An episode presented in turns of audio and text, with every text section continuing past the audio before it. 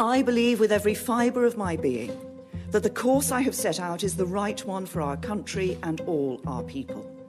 What has been achieved today is not Brexit. I don't believe this government has negotiated fairly or effectively.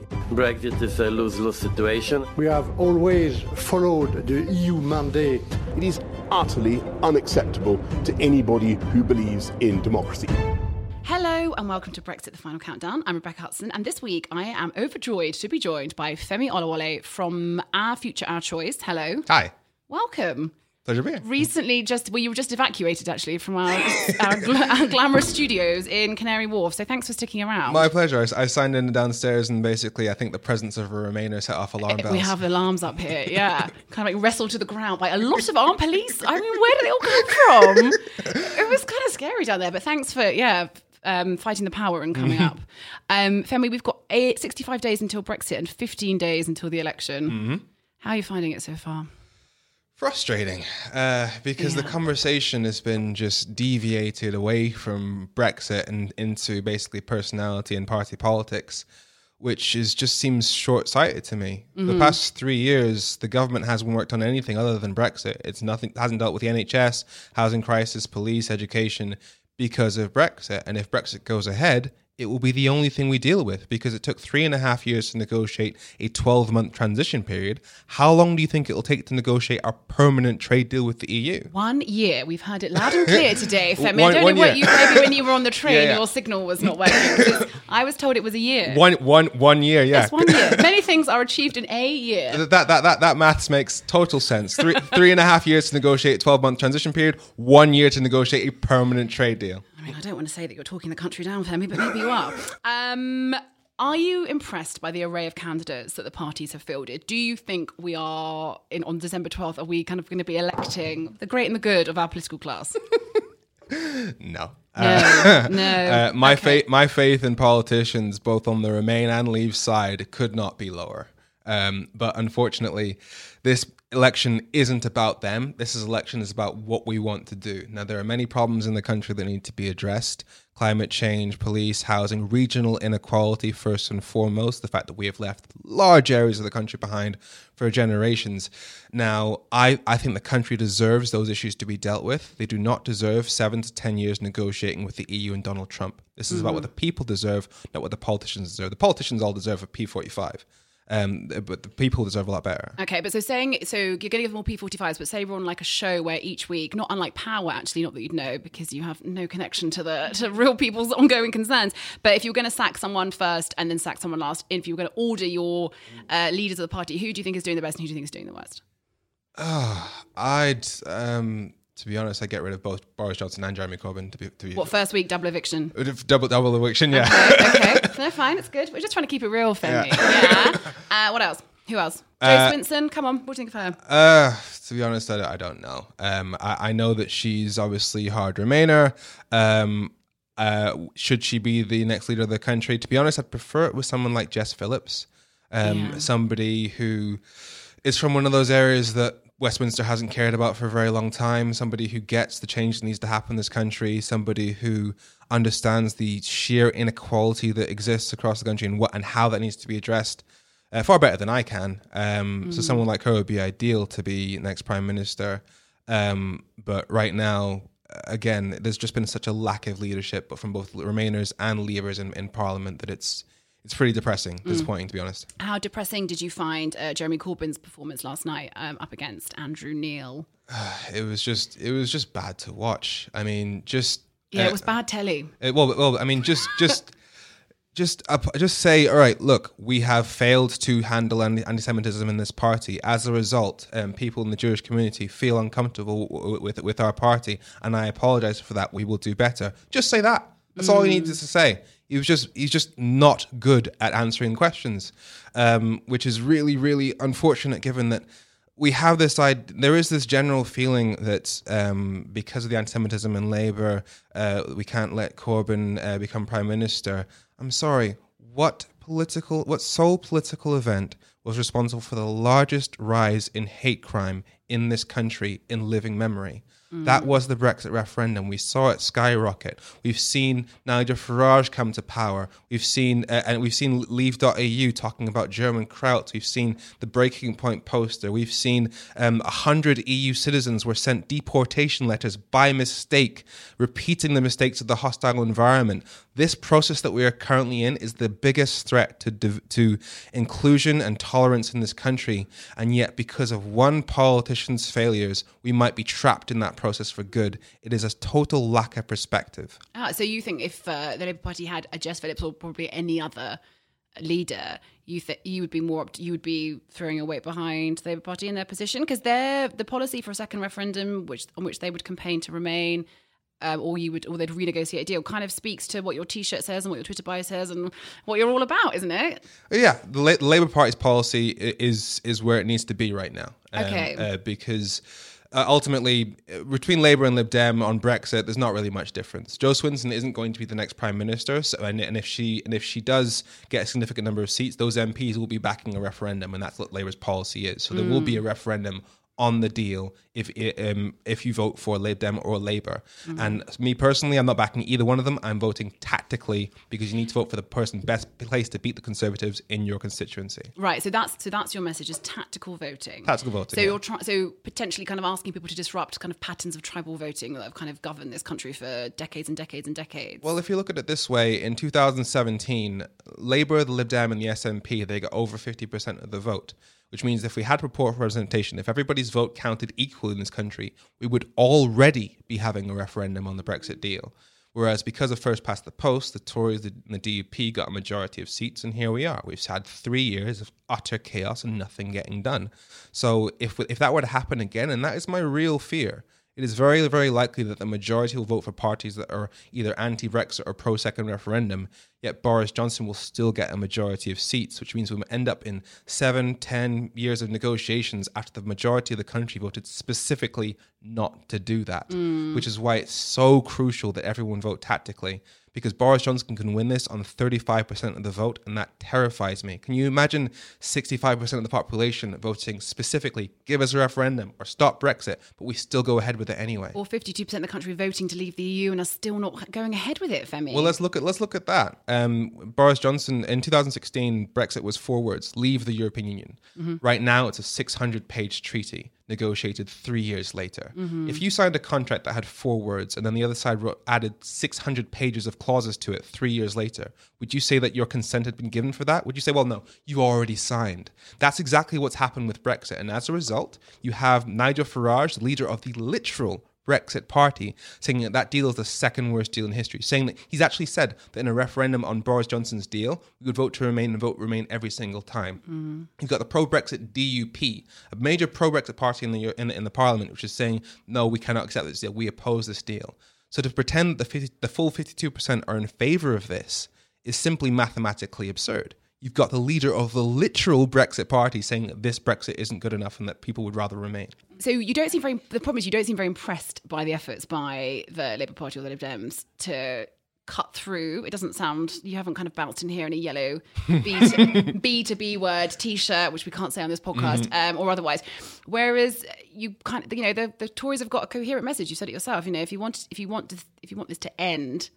In a sense, the beginning of the end, at least, Femi, you'd vote for the Tories in, in December, wouldn't you? Well, that's that's the thing that's kind of upsetting about the Tories slogan because why would you choose a slogan like "Get Brexit Done"? It's because you know the one thing uniting the country is that we're all desperate to move on from Brexit. We're all bored of it. We've heard it on, on the TV, on the news, day in day Hmm. out. Get Brexit done. It's a very strong narrative. It speaks to what people desperately want. And it's also want. what people voted to do. But here's it? but here's the thing. You're you're saying that because you know people want to be done with this issue, but that even if Boris Johnson wins and gets a majority and we leave on the 31st of, of October, that doesn't end this. We, it, like I said, it took three and a half years to negotiate a 12 month transition period, and Boris Johnson is talking about negotiating a permanent trade deal. So that just use your basic maths. Three and a half years for, for a 12 month transition period. We're talking about the actual future But relationship that's with three the and EU. a, surely that three and a month, three and a half year process was also because we had a parliament that seemed hell bent on thwarting the will of the British people in The, 2016. con- the Conservatives had a, the Conservatives were, had a controlling majority. Boris Johnson himself voted against one version of Brexit, so we could have left a lot sooner. Yet our current Prime Minister stood in the way. And mm. as I said, the reason why we're in this mess is because Brexit was too vague a question in 2016, as evidenced by. Demi, what is vaguer than do you want to leave the European Union? Yes or no? Yes, I should like to go. Well- Take me out of here, please. Okay, let's- let's- I'm a let's- British citizen. Get me out of Europe. Let's look at this a way. popular TV show. Do you know what that one is? Let's look at it this way. he hasn't answered, so maybe no. Uh, I, I'm a celebrity. uh, so, uh, a Norway style deal. Well, we basically keep following the rules of the single market. Um, that would be Brexit. Uh, a Canada style deal where we just have basic free trade. That would be Brexit. A no deal, which um, which t- has no deal at all with the EU. That would be Brexit. There are many different versions of Brexit. You've heard all the names Canada, Norway, Malthouse Compromise A, Boris Johnson's deal, May's deal. Now, as we've proved, there are different versions of Brexit that different Brexit voters do not like. As for case in point, the Brexit Party is against this version of Brexit. The mm. DUP is against this version of Brexit. That itself proves that the, that the referendum in 2016 was too vague a question if it results in a situation where the winners do not agree amongst themselves. So, given that there are many people across the country who feel that a no deal Brexit is the only type of Brexit, because let's not forget, Boris Johnson's deal means people of Northern Ireland keep following the regulations of the EU without having any say at all. Right now, they have representation in Brussels. Under Boris Johnson's deal, they wouldn't, but they'd still be bound by those rules. So, in terms of taking back control, that is the exact opposite of that. It is losing control. So, to pretend that every one of the 17.4 million people who voted for Brexit in 2016 all wanted Northern Ireland to go through that is simply dishonest. That's the situation. It was too vague a question. The only logical thing is that I used the contract example earlier of if you sign a contract and they change the terms later, you, that's not proper consent. Now that we have the terms of, of, the, of that deal, that's what should be put to the people. I mean, we have the ter- we have the terms of a of a deal of a type of Mm-hmm. Yeah. Brexit. But the, what you're suggesting, it seems from your kind of prolific social media Mm. posting, is is that you want a second referendum, but that's not because you want to honour the first one. You want to try and stop it. You want to stop the UK leaving the EU Well, I mean, if you use the phrase honor the first one, you're talking about doing what the 52% want, yeah? to leave. Yeah. Yeah.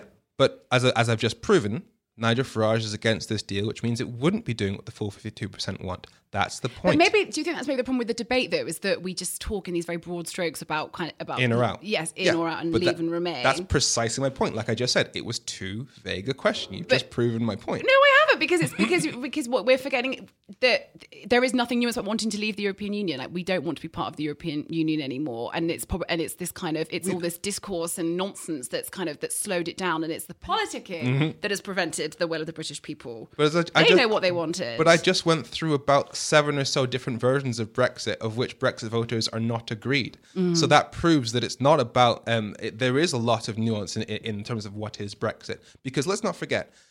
In what does Remain mean? Remain means our current relationship with the EU, which is defined by two international treaties, decades of legislation, and fixed in place by the European Union Act of 2011, which says for there to be any further transfer of power to the EU level, be that EU army, the euro, Schengen, all that sort of stuff, there would need to be another referendum in the UK. So 16 million people voted for something that was specific and fixed in place. What was Brexit? It can be anything from no deal through Theresa May's deal and Boris Johnson's deal, a Norway style deal, a Canada style deal. There are a million different versions of Brexit. Why? Because there are a million different possible relationships that we could have with the EU. So it's not possible to please 52% if they wanted different things. Well, we manage it every week on this podcast. I'll have you know, but thank you. um, okay, so what? hap so on this uh, this ballot that you're going to have, I mean, how long is this bloody ballot paper going to be, Femi? Well, Longer than ne- your CV. we've, no, we've negotiated Brexit, so we've got we've got Boris Johnson's so deal. your referendum would have Boris's deal. Ideally, I ideally, your, is, we're living in Femi's world, so what, Yeah. would, what would it be? ideally, it would be Boris Johnson's deal versus membership of the EU.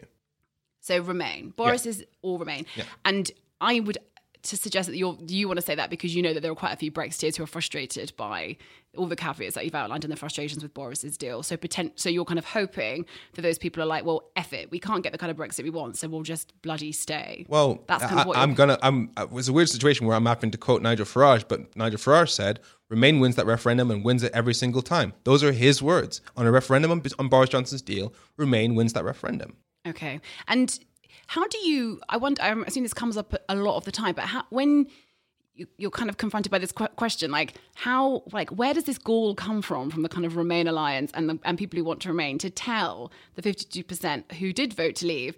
The the definition of Brexit is in the eye of the beholder, and kind of it does just feel a little bit like you're telling them that, that, that their vote was wrong.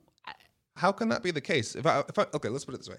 Boris Johnson is saying that his version of Brexit is what the 52% voted for, that 70 million people And we for. know that there's a whole mm. pressure group party, mm. the Brexit party, that are telling us that that's not Exactly, Yeah. which Yeah. means precisely that there are version, there are a section of the of the fifty two percent the voting Brexit voting population that want one version of Brexit and do not accept the other, and there's a section that want one version of Brexit and do not accept the other, which means it's mathematically impossible to please the fifty two percent. That is the problem with a particularly vague question that was asked in two thousand sixteen. Now, I mean, let's use a, a concrete example.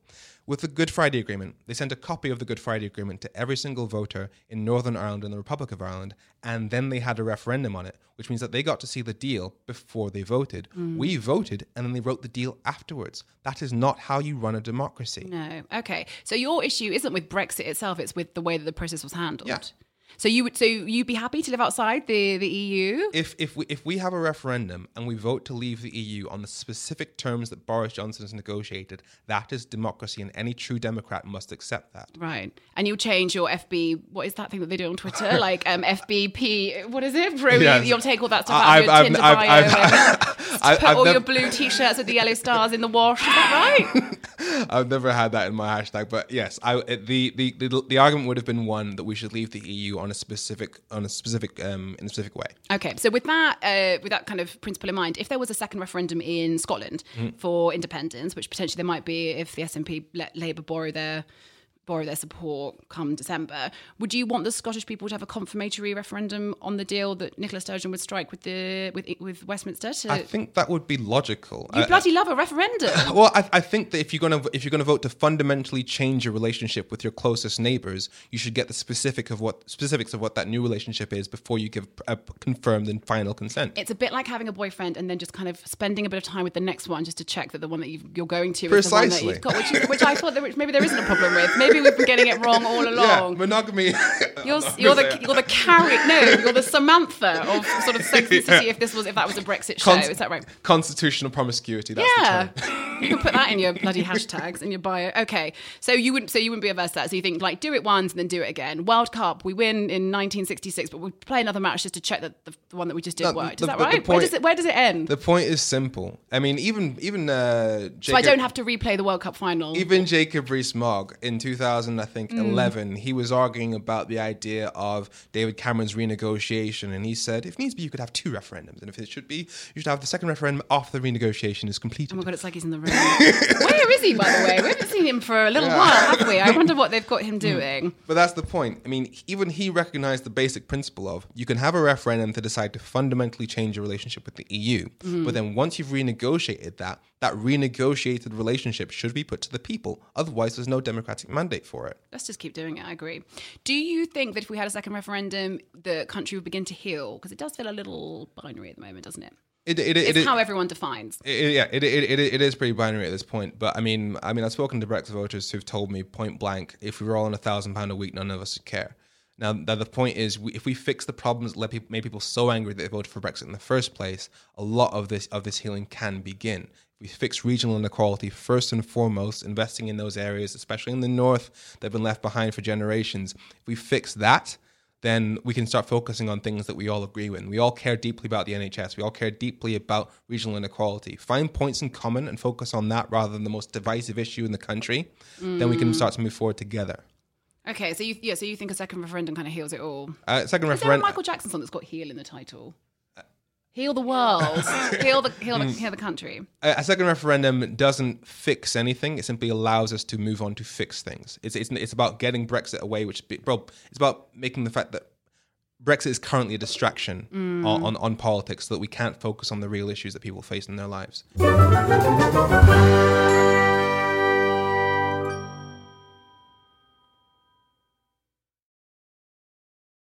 What do you, what's been the most compelling argument that you have that's converted? Because I assume you've done some conversion therapy of Brexiteers to Remainers. Um, I think one of the most compelling arguments is just like, what would you want the government to be focused on for the next seven to ten years? Honouring the will of the British people, Femi. Well, most of them say um, universal credit, uh, NHS, Right. housing, police, education. Uh, not one of them says, I want the government to be focused all of its attention on negotiating with the EU and Donald Trump. And that is the point. Okay, so, so you you kind of mentioned the NHS, and um, I'm assuming you saw this morning. Jeremy Corbyn had his emergency press conference where he produced that 400 odd pages um, of unredacted in documents about uh, our potential trade agreement with the uh, US, which would include, which he claims would include uh, putting the NHS on the table for big pharma and US drug companies.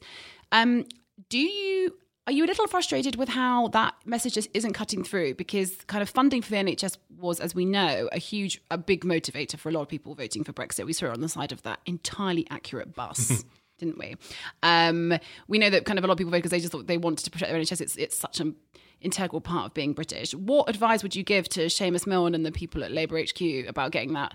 Like, you know, you could he could really reach out to those Labour leavers with a compelling message about what Brexit means for NHS, but it just doesn't seem to be working. Well, for starters, oh, let's hit the bus one, one just real Yeah, quick. say- mention the buzz. um, Boris Johnson said that 350 million pounds a week goes to the NHS. It goes to the EU. It could go to the NHS instead. Um, for starters, during the referendum campaign, he cited uh, the 10 billion a year figure, which means that given that that adds up to about 192 million a week, he knew it was a lie when he was saying it. So he actually admitted the true figure at the time. Second of all, in terms of the money we give to the EU, it's kind of like a shared pot. It It's like leaving the EU is kind of like saying, I'm not going to ride, I'm going to save money by not riding the bus, by riding a taxi instead.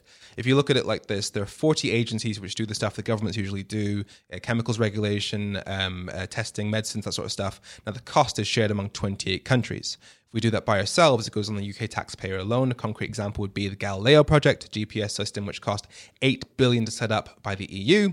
We plan to do it by ourselves at a cost of 5 billion. So 20, 8 billion shared between 28 countries, 5 billion shared between one country.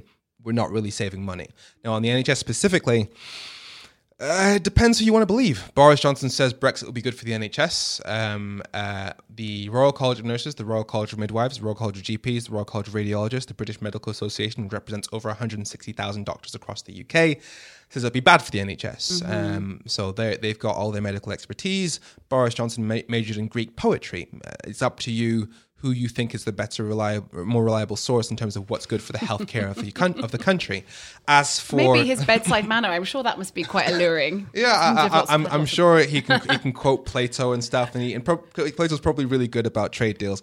Um, as for uh, the issues of Donald, Donald Trump, it's, it's, it's, it's simple this way. Donald Trump last year he told a crowd of his fans, and he and he's been repeating this, that he's going to end what he calls the global freeloading of healthcare. That is whereby um, healthcare systems in other countries, including ours, pay less for drugs than America pays, and we pay about a third of the price for drugs than America pays. Um, and he will make sure that in any tra- he says in any trade deal he does, he's going to end the global freeloading and instruct his negotiators to make sure that their country pays more for drugs so that America pays less. That's what he's promised to the people who he, he's, he's relying on next year to put him back into office. So, in terms of what Donald Trump's plans are, there is zero chance he will not be making the putting the NHS on the table. As far as our ability to say no to that, well, uh, if we damage trade significantly with the EU, um, so that's a, market of 500 million people, a pretty significant portion of the world's economy, uh, the idea that we're going to say no to Donald Trump uh, when he demands that our NHS pay more for drugs to balance out for America doesn't really track well with me. Um, doesn't really make sense. Boris Johnson uh, said in 2018 that uh, the sort of deal whereby you put a regulatory barrier down the Irish Sea, splitting up the United Kingdom, is something that no UK prime minister should ever agree to. Yet, because the EU was a stronger negotiator, he's just agreed to it. That is his deal. So the idea that he's going to say no to Donald Trump now, when he does not have a track record for that, or telling the truth about the NHS, as I just explained, Yeah. Yeah. And you're pulling a face. But so why is that message not cutting through? Like, why are we not seeing, like, it's not getting traction? Why do you think that might be? Because Boris Johnson has nice messages. He's he's he's, he's a fun, he's a funny guy, and I think I think people on the left need to recognize that Boris Johnson is charming. He's funny. Um, uh, you're, you're kidding yourself if you don't think he's funny. I used to think he was hilarious when he was London London mayor, but that's because I lived outside London. I know that people who live in London have different views on him. But know, uh, that bridge that never quite materialized Yeah. was, yeah. but I used to think I think used to, I used to think Boris Johnson was awesome. He was honest. great on Have I Got News for You, wasn't Yeah. he? Maybe we should have stuck to that. because Yeah. he, he is funny, he is personable. Um, but if you're going to trust somebody about the future of the NHS, please listen to your doctors. But do you think this is this is a kind of this is a problem that your side of the argument have has is that all leaders are kind of a little bit aloof, a little bit snooty. You know, if- they might have really compelling arguments about him selling off the NHS, but if Brexit is kind of speaking to Workington Man or whoever it is that's going to decide this election, isn't that kind of where you guys are, are going wrong and you've kind of misread the electorate a little bit by not finding or not kind of galvanizing around a leader that would cut through? Do you know what I mean? I don't. I don't deny it. the Remain, the left. We have had a failure of communication. Yeah. I, I. It's one of the reasons why someone like me can just appear from nowhere. It's because I recognize just how bad a job people were Yeah, doing. you're like the Kim Kardashian of, of campaigning, just sort of like you know that thing where they're always like, minute, like where did he come from? I mean, you, I don't know how your origins began. I assume not quite the same as Kim Kardashian's, but um, you know, you've, but um, you know, but you just kind of you know sort of come to come to dominate it, haven't you? It's quite remarkable, actually. Uh, it's been a fun couple of years, but no, I, I, I've never met Ray J. To be honest. No, no, I think I think best not to actually. Um, they've lost a so that, yeah. You certainly you certainly have like it just all feels a little bit kind of sarcastic signs, middle class people on you know Saturday afternoons marching around London, you know, with their sort of Waitrose gags about Brexit. It all feels a bit snooty, and there's somebody who kind of sounds a bit like those people. I find it tedious. Do you know what I mean? Like. There's been a yeah, there has been like I said, there's been a failure of communication as far as the demographics of people who want one one way or the other. The younger generations don't want Brexit. It is it is clear um, every time you speak to a young person in the street, every time you speak to a young person. Uh, every- when I, whenever I go to schools, it is almost I almost I do it just for, for giggles at, at, at this point. Just basically say, all right, who here thinks Brexit is a good idea? One hand out of maybe um, twenty will go up. Uh, who thinks Brexit is a bad idea? All the hands will go up the younger generations don't want Brexit, and it is us who will be the most affected by it. You often you hear this argument about, well, don't worry, uh, Brexit might make us a little bit poorer, but we'll work through it. Hang on. The working age population of the UK, the under 65s of the country, on average, voted Remain. So if we're talking about working through the economy that Brexit creates, it will be the people who literally voted against that economy who actually have to work through it. It is a fundamental injustice. So as far as the people who are sc- screaming about Brexit, it is more the young people than uh, than um, yeah any other demographic. Yeah, yeah. So you must be kind of enthused by Stormzy and KSI, whoever that is, uh, with all these tweets. Um, you would have seen that after Stormzy tweeted over 150,000 under 25s registered to vote. Do you think this influx of young are they actually going to be bothered to get out of bed firstly and do this? Isn't students just watching Neighbours and eating hummus on toast? Isn't that what they do? Um, are they going to be bothered to vote? And is it going to sway? The, is it going to sway this election? I hope it does because I Hope uh, is not an answer here. I I, Hopey Jonesy stuff. I'm, no. I'm I'm not I haven't done the I haven't done the polling, but I as far as this goes, we uh, I You're quoting the YouGov poll in September that says 78% of young under 25s don't want Brexit. yeah. But they're also the ones that just don't vote because they're hungover or texting or whatever. Well, as, as, I- I'm hoping that the the math of the situation will work in our favor. That in 2016, the election, the referendum was put in June during young, a lot of young people's exam periods when they were between addresses, whereas now it's going to be in the cold, dark middle of December. Uh, so I I am hoping that uh, the young. Uh, Young. We're old. Yeah. will uh, have a slight advantage in that in that respect. Yeah. What did you think of Michael Gove yesterday taking to Twitter with his um Mm. his bars from Stormzy? Uh, yeah. Uh, to be honest, it, it didn't surprise me because um, my opinion. Every now and then, I just I, I catch myself thinking, "Oh, Michael Gove's not that bad." Um, but fortunately, I'd recently had a reminder about what Michael Gove is when I did that Channel Four interview about uh, the um, CCHQ, the Conservatives changing their Twitter handle, changing their Twitter profile to impersonate a fact-checking website. And he was just totally unrepentant. Didn't think Mm. he'd done anything wrong at all. They botched that completely, didn't they? That was that was very silly. To that was honest- a, a little bit of a bubble story, though, isn't it? I don't think regular people care about Twitter. But that's kind of the point. If, if not any, if not many people are realizing what they've done, then that means that people would have would have been watching that um that uh that leaders debate, seeing that there was a verified fact checking account saying that everything Boris Johnson was saying was true. And it would have, it would have, I mean, these leaders debate make up people's minds about which way to vote in this election. And if you've got, if people, a lot of people would have turned on Twitter and seen, oh, Boris Johnson is clearly telling the truth because this Mm. fact checking site is saying that he is.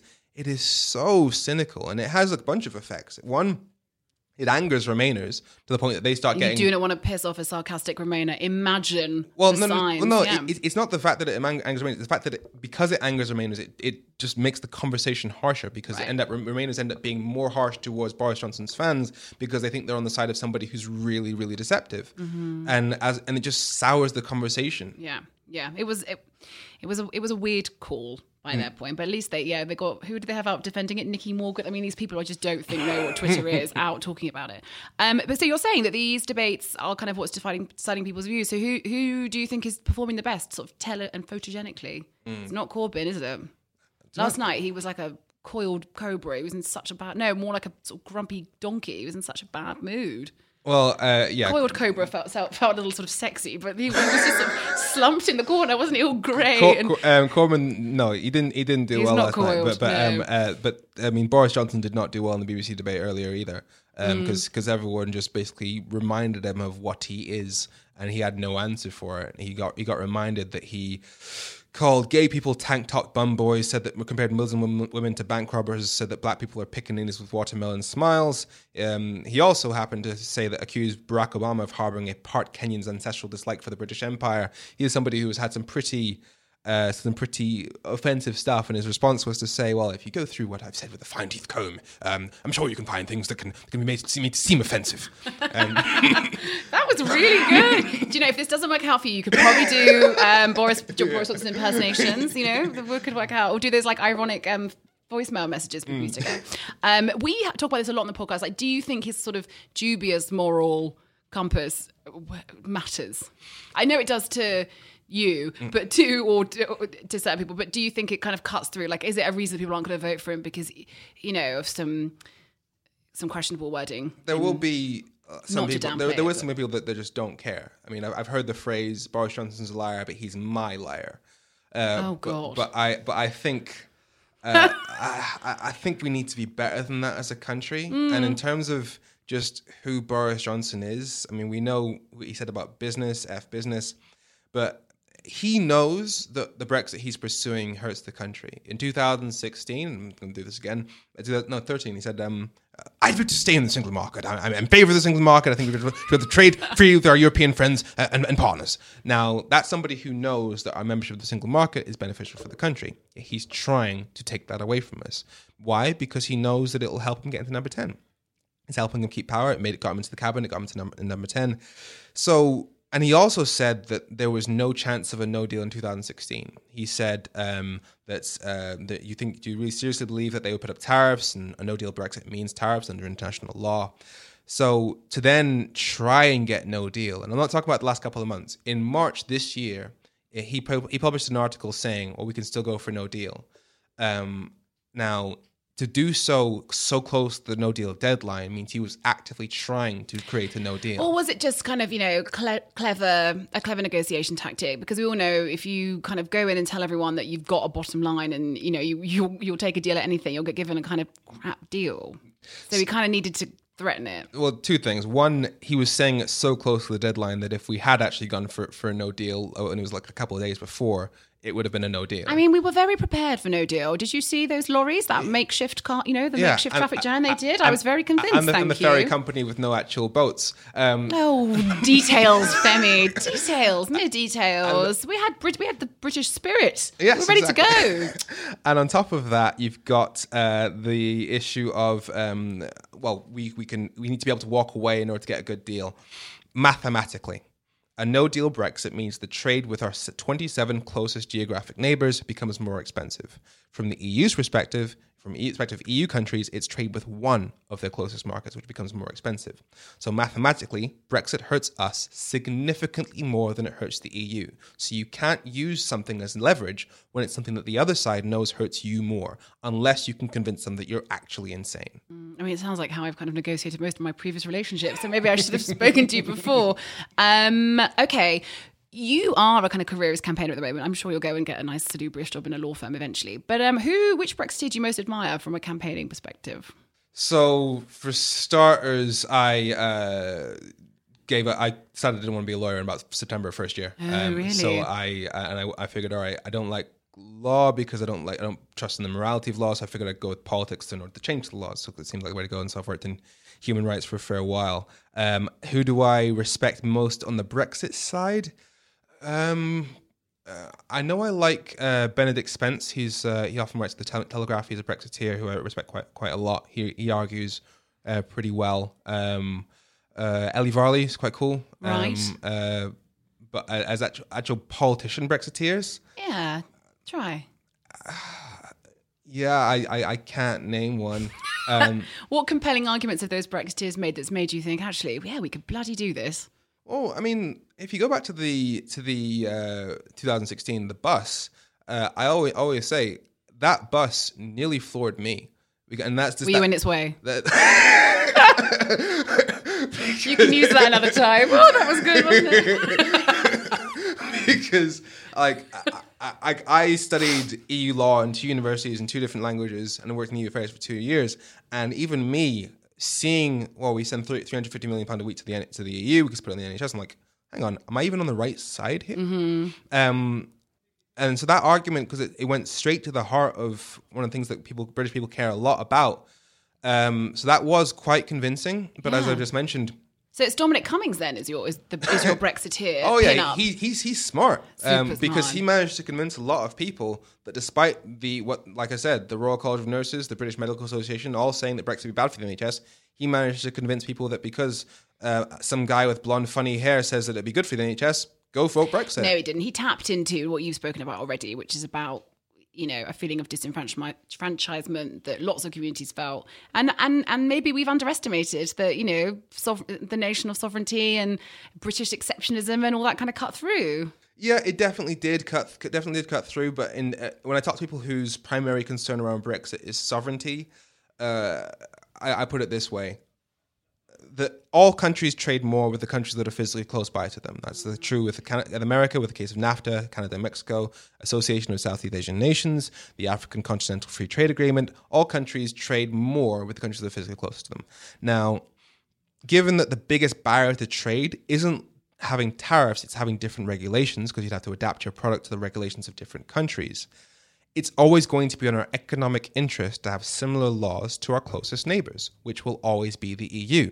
Now, if it's always going to be our economic interest to have similar laws to the rest of the EU, what's the one thing, the one thing that all versions of Brexit have in common? We no longer get a say over the laws of the EU which means that if we leave the EU, we're going to be in a permanent position where we'll constantly have to choose between following the rules of the EU but not having a say, which means we'll have less control after Brexit voters wanted more control, or intentionally milk- making ourselves poor. Or we can strike our own ambitious trade deals with countries from around the world without having to adhere to EU law mm-hmm. and make more money. We could become the Macau of the of the English Channel. And as and as I, as I just said, all countries trade more with the countries that are physically close by. There, there is no country in the world that doesn't have a trade deal with anyone within 2,000 But I don't think anyone's saying that we wouldn't have a trade deal either. But mm. we're not saying that we need to be part of the bloc. We could we would strike a deal with Europe in the same we'd strike a trade deal with any other nation. And and as I said, if if if all countries do most of their trade, more of their trade with the countries that are physically close by, British companies will be competing primarily against European countries, and because of that shared law system, comes the as the single market, whereby anything made in an EU country is automatically legal to sell across any other EU country. That is an advantage that all EU companies will have over British companies in the main market that we'll be trying to compete in. Mm, but we can make ourselves a more competitive place for other businesses, can't we? We can start slashing things like our business rates. We can start doing what Ireland did. You know, we without the EU setting all their kind of laws and standards, we can we can reinvent ourselves, can't we?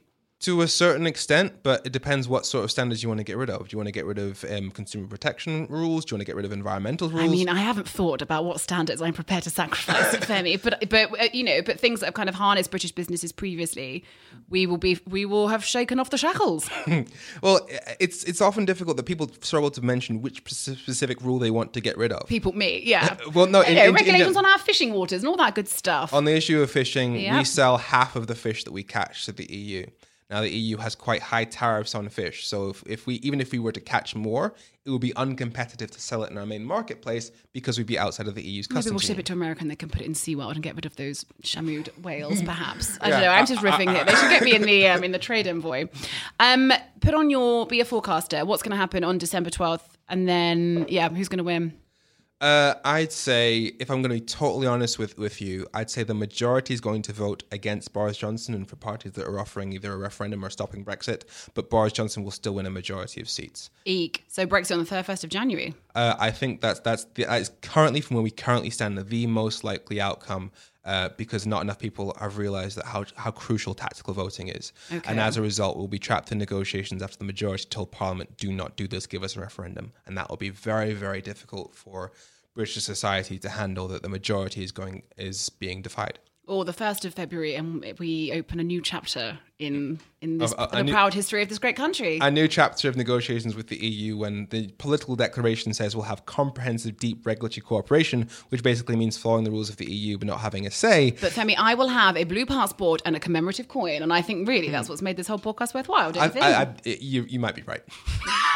Um, thank you so much for joining us. It's been My pleasure. It's been enchanting speaking to him, hasn't it? Our producer is nodding.